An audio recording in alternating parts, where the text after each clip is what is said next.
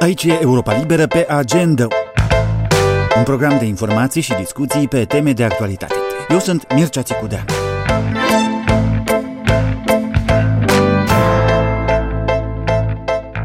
Cine a îndrăgit imaginea tractoarelor în centrul Chișinăului va fi dezamăgit. Fermierii și-au suspendat protestele cu tehnică agricolă din inima capitalei. Motivul? Au treabă pe câmp, căci începe recoltarea culturilor din prima grupă. Anunțul vine după două runde de proteste ținute luna aceasta și după o serie de întâlniri cu premierul, cu ministrul agriculturii și chiar cu președintea țării. Suspendarea protestelor nu înseamnă însă că fermierii nu mai au revendicări, mai au și vor ca cele mai importante, trei la număr, să le fie satisfăcute în termen de o lună de zile, mai precis până la 1 august. Le-am discutat cu colega mea care a urmărit atent protestele agricultorilor, Virginia Nica. Fermierii uh, continuă să ceară compensații în valoare de circa 3.000 de lei la hectar pentru producătorii de cereale. Uh, de asemenea, ei uh, doresc uh, să fie repartizată în sfârșit cantitatea de 4.000 de tone de motorină primită din România sub formă de donație, iar o revendicare nouă este ca producătorii de cereale să beneficieze de o amânare până la sfârșitul anului la aplicare penalităților și comisioanelor pentru restructurarea creditelor, precum și executarea silită a obligațiunilor și pornirea proceselor de insolvență față de acești agricultori. Ce se întâmplă, Virginia, cu o revendicare mai veche aceea cu importurile agricole din uh, Ucraina s-au liniștit cu totul în privința asta agricultorii după ce guvernul a spus că nu e posibil sau încă rămâne așa în, uh, în background, ca să zic așa, o, o revendicare? Inițial ei spuneau că sunt gata să renunțe la această solicitare dacă vor primi compensații și le vor fi returnate datoriile la subvenții pentru anul trecut, însă, în ultima declarație a Asociației Forța Fermierilor, uh, se spune că ei vor monitoriza atent uh, importurile de cereale din Ucraina și dacă aceste cantități vor fi foarte mari, uh, ei vor cere insistent ca să fie interzise aceste livrări interzise cu totul. Deci ei uh, vor decide la un, la un moment dat, se vor întruni, vor discuta și vor comunica guvernului uh, ce cred despre importurile, despre nivelul importurilor. Dar reamintim, guvernul nu vrea să renunțe la, la aceste uh, importuri. Uh, hai să recapitulăm, Virginia, ce este gata guvernul să le ofere agricultorilor? Uh, guvernul speră că va putea obține mai mulți bani de la Uniunea Europeană și va putea identifica surse suplimentare din bugetul uh, de stat. Uh, pentru a oferi uh, compensații la uh, cheltuielile um, referitor la inputuri și îngrășăminte. De asemenea, ei promit că vor depune eforturi pentru a extinde numărul beneficiarilor de rambursare TVA, precum și spun că vor returna valoarea accizei la motorină, tot pentru fermieri. Și să mai uh, recapitulăm, uh, Virginia, de ce, va, de, ce, ce îi ne, ne mulțumește de fapt pe, pe agricultori. Unul din motive este insuficiența compensațiilor, nu așa, pentru pierderile pe care le-au suportat ei din cauza vremii nefavorabile. Cum se arată noua, noua recoltă de anul acesta? Ce știm despre ea? Recent, reprezentanții Ministerului Agriculturii au avut uh, o întrunire cu șefii direcțiilor raionale din uh, acest sector, uh, care au comunicat că roada în acest an va fi mai bogată la cereale și oleaginoase, însă specialiștii din cadrul Ministerului spun că analizând cele mai recente prețuri de tranzacționare și evoluția acestora la bursele internaționale, uh, nu sunt premize ca prețurile să crească. De aceea, autoritățile îndeamnă fermierii să nu stea cu grânele în depozite și să le vândă pentru a avea lichidități. Și o ultimă întrebare, Virginia. Fermierii au anunțat că suspendă protestele cu tehnică agricolă în centrul uh, capitalei um, pentru că au treabă, încep, uh, începe recoltarea culturilor din prima grupă, care sunt grâu de toamnă, orsul de toamnă, rapița de toamnă. Ce se va întâmpla însă dacă sunt nemulțumiți? Există șanse să reia protestele sau cum vor acționa în continuare? Ei dau asigurări că nu vor lăsa ca lucrurile să rămână așa și în cazul în care cele trei revendicări nu vor fi îndeplinite, iar portul uh, Giurgiulești nu va um, activa prioritar pentru producția agricolă autohtonă, vor ieși începând cu 1 august la proteste despre care le, ei spun că vor fi uh, de o amploare mai mare. A fost Virginia Nica. Turismul medical este tema unui articol scris pentru site-ul nostru moldova.europalibera.org de Silvia Rotaru. Este vorba acolo de străinii care descoperă Moldova nu pentru viile, peisajele ei sau ospitalitatea oamenilor, ci pentru prețurile foarte scăzute ale unor servicii medicale de calitate, în primul rând stomatologice. Cât de dezvoltat este sectorul ăsta de turism medical, despre care cred că nu toată lumea știe, nici măcar în, în Moldova că există.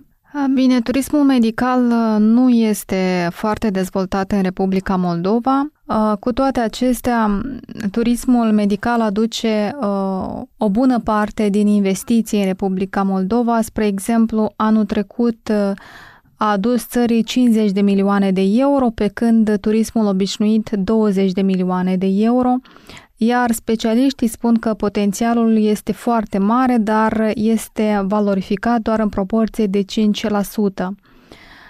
Deci mai avem foarte mult de muncă până o să ne cunoască uh, mai multe țări, pentru serviciile pe care le putem oferi, pentru serviciile mai ieftine decât în țara lor și pentru aceasta uh, anul trecut a fost creată Asociația de Turism Medical din Moldova, care în acest moment uh, are 27 de membri, în principal clinici private, care caută să atragă prin ofertele lor cât mai mulți străini în Republica Moldova. Care sunt domeniile cele mai uh, căutate? Bine, domeniile cele mai căutate în acest moment sunt serviciile stomatologice, pentru că în străinătate aceste servicii sunt de 5, chiar de 10 ori Uh, mai mari, un reprezentant al unei clinici uh, um, stomatologice din uh, Moldova ne-a explicat că dacă în Moldova un implant pornește de la un implant dentar pornește de la 250 de euro, în Italia acesta ajunge și până la 1500 de euro, în Franța 2000 de euro, iar în Marea Britanie între 3 și 5000 de euro. Deci sunt niște costuri mult, mult mai mari decât uh, cele care sunt în Moldova și tot acest uh, specialist ne-a explicat de ce avem aceste prețuri mai mici, pentru că noi avem uh, piața de muncă la noi este mai ieftină și taxele sunt mai ieftine, dar materialele cu care lucrează stomatologii noștri sunt de aceeași calitate ca în țările europene, pentru că ele sunt importate din țările europene, de acolo de unde iau toți reprezentanții stomatologici. Uh, de asemenea, străinii vin în Moldova și pentru uh, chirurgia plastică, pentru serviciile de fertilizare in vitro și mai nou, spre exemplu, uh, românii vin pentru um, operațiile pe inimă, Uh, nu pentru că la noi ar fi mai ieftine, dar uh, s-ar putea să fie mai ieftine decât în România, dar pentru că în România sunt rândurile mai mari, iar um, aceste operații nu trebuie amânate um, foarte mult timp. Secretul atracției Moldovei pentru pacienții din străinătate este în cele din urmă mâna de lucru mai ieftină din Moldova. Aici e diferența de preț, deși calitatea, cum spuneai tu citându-i pe medicii moldoveni, este aceeași. Nu se tem oare cei care oferă asemenea servicii în Moldova că în timp totuși salariile în Moldova vor crește și vor deveni mai puțin atrăgătoare clinicile moldovene pentru străini sau deocamdată nu, nu se pune problema asta? Nu, cu siguranță nu, nu s-a gândit și nu se gândește nimeni la asta. Asta spun pentru că s-a văzut și în, în alte țări centrale europene care au, au fost la un moment dat uh, atrăgătoare, dar pe măsură ce au crescut uh, salariile, uh, parcă a mai, a mai diminuat interesul. Pe de altă parte, acest început de, de turism medical în, înspre Moldova, a scris un articol despre care, despre care am vorbit mai la început, că a avut o perioadă de stagnare, că fluxul de pacienți a fost în scădere. Ce s-a întâmplat de fapt? Exact. Specialiștii ne-au confirmat că pandemia de COVID-19 a făcut ca străinii să vină în țara noastră, dar într-un număr mai mic ca de obicei. De asemenea, conflictul din Ucraina a făcut ca anumiți turiști, de exemplu, din Franța să renunțe chiar și la biletele de avion deja cumpărate, pentru că ei cred că țara noastră este foarte afectată de conflictul din Ucraina. Iar mai nou, anul acesta, turismul medical este afectat de prețurile exorbitante la uh, biletele de avion și um, turiștii sunt nevoiți să, să nu mai vină sau să, să-și amâne uh, venirea lor din cauza acestor uh, prețuri. A fost Silvia Rotaru. În România, parlamentarii au votat săptămâna aceasta să renunțe la propriile pensii speciale, iar votul a fost de îndată calificat ca foarte important, dacă nu chiar istoric, de noua guvernare de la București social-democrată. De ce aveau parlamentarii români pensii speciale? Cine altcineva le mai avea sau le mai are? Am întrebat-o pe colega de la Europa Liberă România, Simona Hârlugea. Speciale sunt, de fapt, niște privilegii acordate unor uh, categorii uh, profesionale. Uh, dacă ne luăm strict după definiția Comisiei Europene, sunt pensiile care îndeplinesc simultan trei criterii. Sunt alocate în funcție de un anumit domeniu de muncă sau al unui statut special, cum sunt aleșii locali. Finanțarea se face din bani publici și nu ține cont de contributivitate, foarte important, și, în general, această pensie specială este considerată mai avantajoasă decât pensiile obișnuite.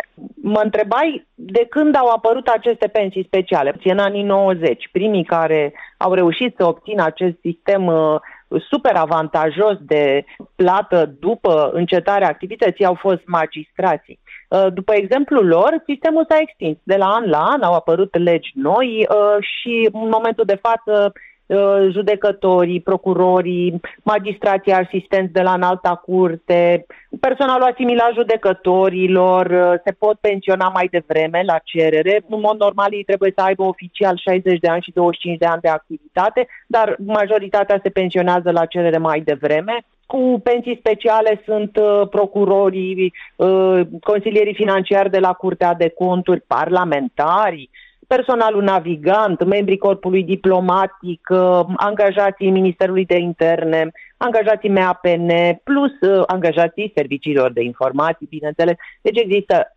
foarte multe categorii profesionale care beneficiază de astfel de privilegii odată ce încetează uh, activitatea. Ca să sintetizăm și ca oamenii să înțeleagă, beneficiarii Uh, primesc o pensie mult mai mare decât, asta este de fapt miza, una dintre mize, valoarea acestei pensii, care este mult mai mare decât pensia pe care o încasează oamenii normali, nu cei speciali. O a doua problemă cu aceste pensii speciale este că ieșind foarte devreme la pensie, unii se pensionează la 50, unii se pensionează chiar la, înainte de împlinirea vârstei de 50 de ani, se pot reangaja și cumulează pensia cu salariu și ajung la niște venituri lunare fabuloase. Uite, ă, să discutăm concret. În martie 2023, în sistemul de ă, pensii din România figurau 10.220 de pensionari speciali. Cei mai mulți erau procurori și judecători, vreo 5.174, ă, urmați de personal auxiliar tot din instanțe judecătorești, vreo 1655 și personal aeronautic civil, un pic peste 1300. Pensia de serviciu a unui procuror și judecător, medie, pensia medie, era tot în martie, că dacă facem referire la acea lună, era de 21.509 lei pe lună. Din acești bani, 20.200 de lei erau suportați din bugetul de stat, adică nu din fondul pe ca, în care el, acel procuror a contribuit uh, de-a lungul carierei sale. Doar o mică parte, da, deci vine vreo 12.000 de lei, ar fi fost din uh, contributivitatea sa. Efortul bugetar este uriaș pentru a plăti toate aceste pensii. Cum se face totuși că parlamentarii renunță acum la acest privilegiu drag lor, probabil, unora oh, dintre ei? Oh, oh. Nu, nu, să nu, haideți să contextualizăm. Deci, uh, această reformă a pensiilor speciale este o cerință expresă a Comisiei Europene de care depinde acordarea tranșei a treia din PNRR. Comisia Europeană a spus vă dăm acele 3 miliarde de uh, euro cu condiția ca să tăiați bugetul de pensii, care este foarte mare, este uh, uh, exagerat de mare, datorită sau din cauza acestor pensii speciale. Se tot rostogolește această idee a reducerii pensiilor speciale, a unei legi care să uh, uh, facă posibil acest lucru. Uh, s-a întâmplat cândva în martie, când un proiect de lege privind uh, uh, reducerea pensiilor speciale a ajuns în Parlament, uh, s-au tot pus amendamente, mă rog, uh, problema este următoarea, că o astfel de lege a mai fost votată și anul trecut. Uh, și a fost nevoie doar de o simplă uh, contestație constituțională ca uh, ea să fie anulată. Putem spune că până, până în alta, cei care au spus că s-au terminat legii, pensiile speciale s-au bucurat un pic cam de vreme. Cam asta e ideea, da? Absolut, absolut. Deci, din potrivă, există chiar o discuție zilele astea că s-a mai depus un amendament la legea aceea despre care povestisem în martie, în care cumva amână timp de 5 ani uh, aplicare, adică o, uh, cum să zic, o îmbunăm, o facem în așa fel încât să împăcăm și capra și varga. E cumva de înțeles, pentru că guvernul este prins între presiunile Comisiei Europene, da, care spune nu vă dăm banii, și presiunile interne. Magistrații au fost deja într-o grevă tocmai pentru a-i face să uh, renunțe la uh, legea privind uh, eliminarea pensiilor speciale. Polițiștii sunt din nou uh, amenințători, au fost chiar ieri în stradă. Presiunea socială a acestor categorii de, de angajați este mare. Uh, guvernul este presat și de Comisia Europeană. Va fi greu și uh, cred că în momentul de față nu există o soluție pe termen scurt care să rezolve această problemă. Așa că pensionarii speciali vor trăi în continuare la fel de bine cu foarte mulți bani primiți pe lună din bugetul de stat. A fost Simona Cârlugea ce a dat Festivalul de Film Documentar Moldox Cahulului, gazda lui. Cum poate un eveniment cultural influența dezvoltarea unei localități? Sunt întrebările de la care pleacă o nouă ediție a podcastului Laborator Social, la care Victoria Coroban a avut-o ca invitată pe directoarea executivă a festivalului Elvira Dragnoi. Îți amintești primul film sau filmul care te-a impresionat cel mai mult? Uh, da, în perioada aia mi-amintesc Grădina Sovietică, un film, uh, cred că este unul moldovenesc și uh, mi-amintesc cumva, mi-a rămas în minte acel film și uh, acel film și mi-a trezit interesul față de filmele documentare. De fapt, eu eram interesată și sunt interesată de aspectul ăsta civic, drepturile omului și am văzut uh, corelația dintre un film documentar și a transmite un subiect. De iată când prima dată ai auzit de la profesorii tăi de Moldox, ce te-a motivat să zici, da, vreau să merg? Era diferit pentru tot și încă este. Ceva diferit care se întâmplă o dată în an și fiind tânără, pur și simplu simțeam că sunt atrasă în acel loc, că sunt interesată de oamenii de acolo, de activitățile de acolo și asta m-a atras, diferența. Și cred că diferența asta se explică prin felul cum Moldox organizează lucrurile. Cum? Cum se vedea de la 15-16 ani, iată, 15. pentru tine, spectator mhm. de tânără de 16 ani, cum arăta festivalul atunci? În primul rând, începând din lucruri simple, cum ar fi decorul, se deosebea lucruri colorate, lucruri colorate, afișe mari de filme și îți strânește interesul fiind tânără, chiar copil pe atunci. Hai să merg să văd ce se întâmplă acolo. Un fragment din noul episod al podcastului Laboratorul Social. Podcastul Victoriei Coroban apare marțea, odată la două săptămâni. Poate fi ascultat, desigur, la posturile noastre afiliate, însă vă recomandăm să-l ascultați pe platformele noastre digitale, unde și calitatea sunetului este mai bună, anume site-ul nostru moldova.europalibera.org, pe Apple Podcasts, Google Podcasts și YouTube. Ascultătorii din străinătate pot asculta podcastul și pe Spotify. Tot acolo găsiți mereu și pe agenda.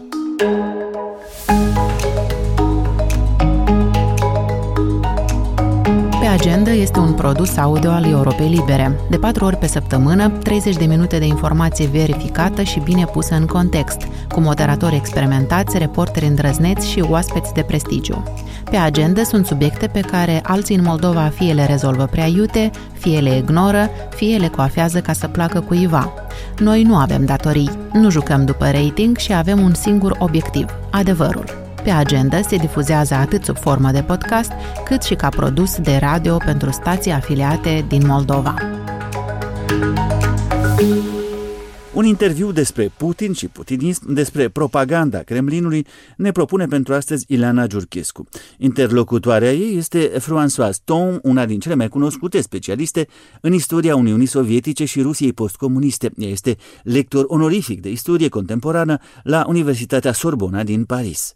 În noiembrie 2022, la lansarea Cărții Negre a lui Vladimir Putin, alături de Stefan Courtois și Galia Ackerman, François Tom spunea, între altele, că Vladimir Putin a fost creația mediilor și a mogulilor media care l-au adus la putere, dar că după aceea el a fasonat mediile așa cum a vrut și implicit publicul. Am rugat-o pe istoricul francez, François Tom, să explice un pic cum a avut loc această transformare. Je me référais d'ailleurs à une phrase de Gleb Pavlovski qui est maintenant M-a inspirat o remarcă a lui Gleb Pavlovski, care spunea că Putin este un artefact, o creație a mediilor, o formă goală în care fiecare putea să pună, sau credea că poate să pună, ce ar fi vrut.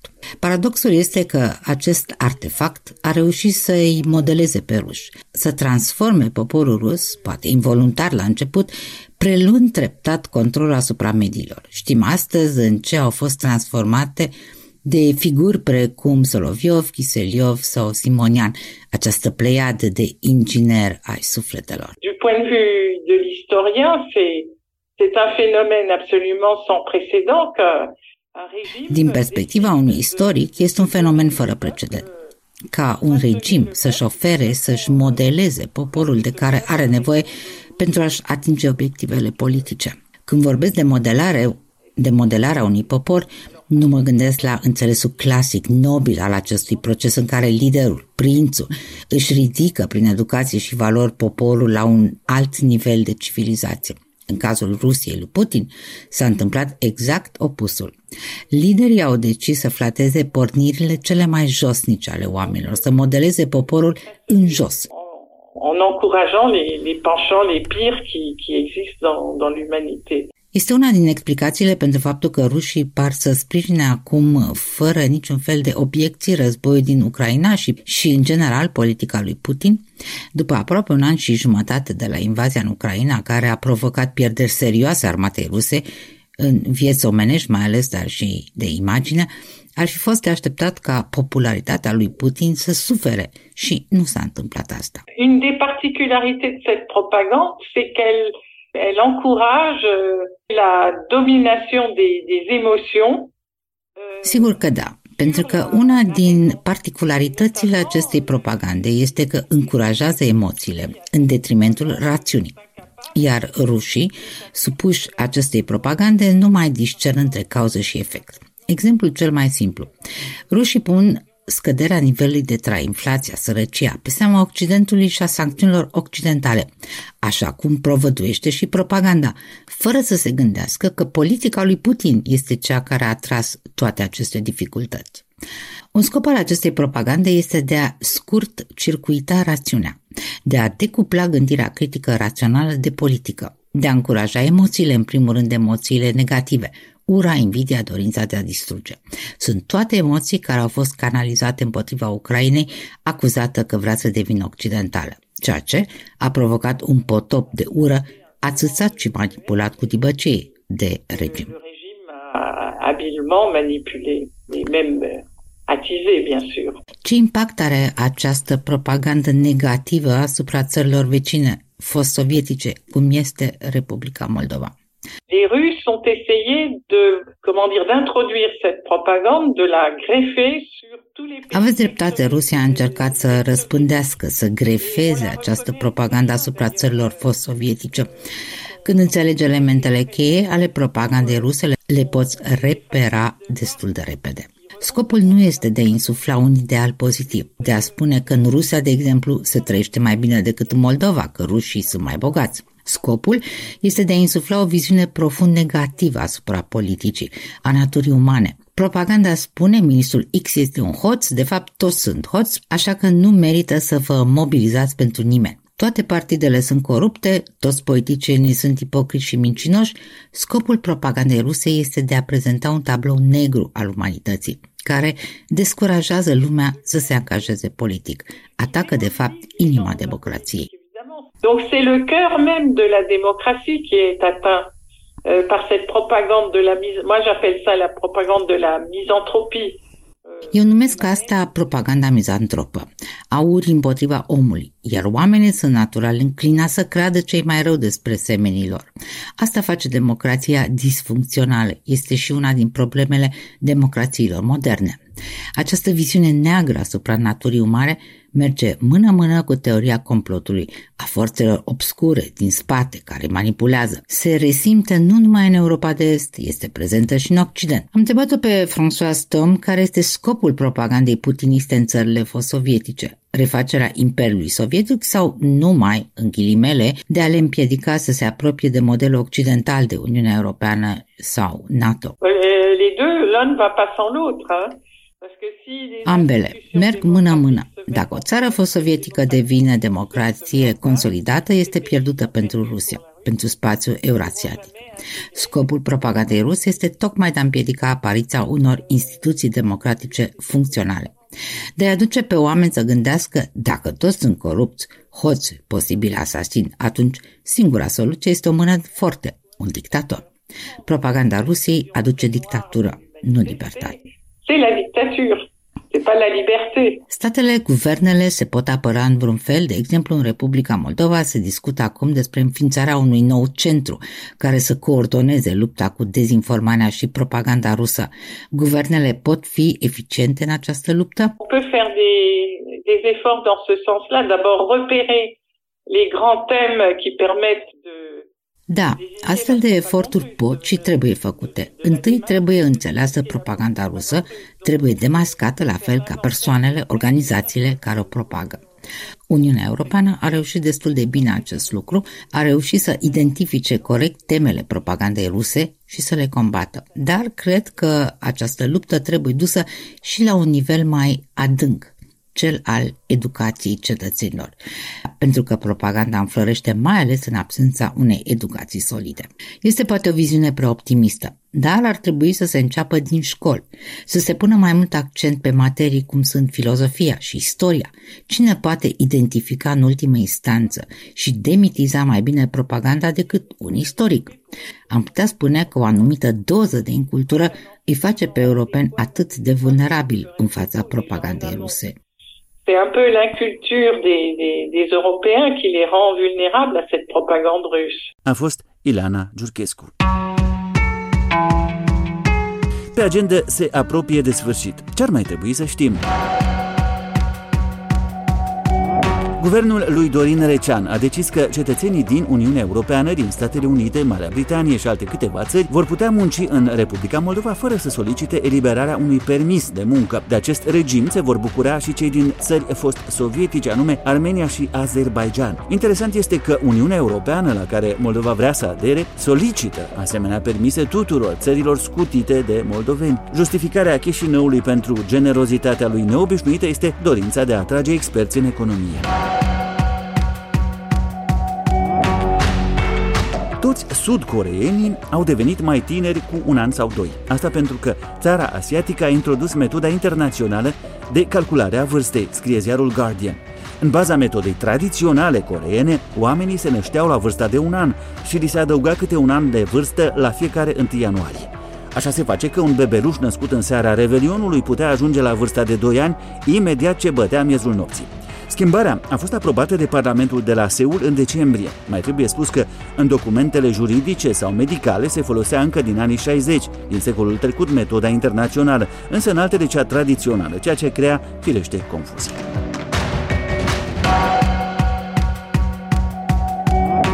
Punem punctul aici, ați ascultat pe agenda. Eu sunt Mircea Țicudean, aici e Europa Liberă.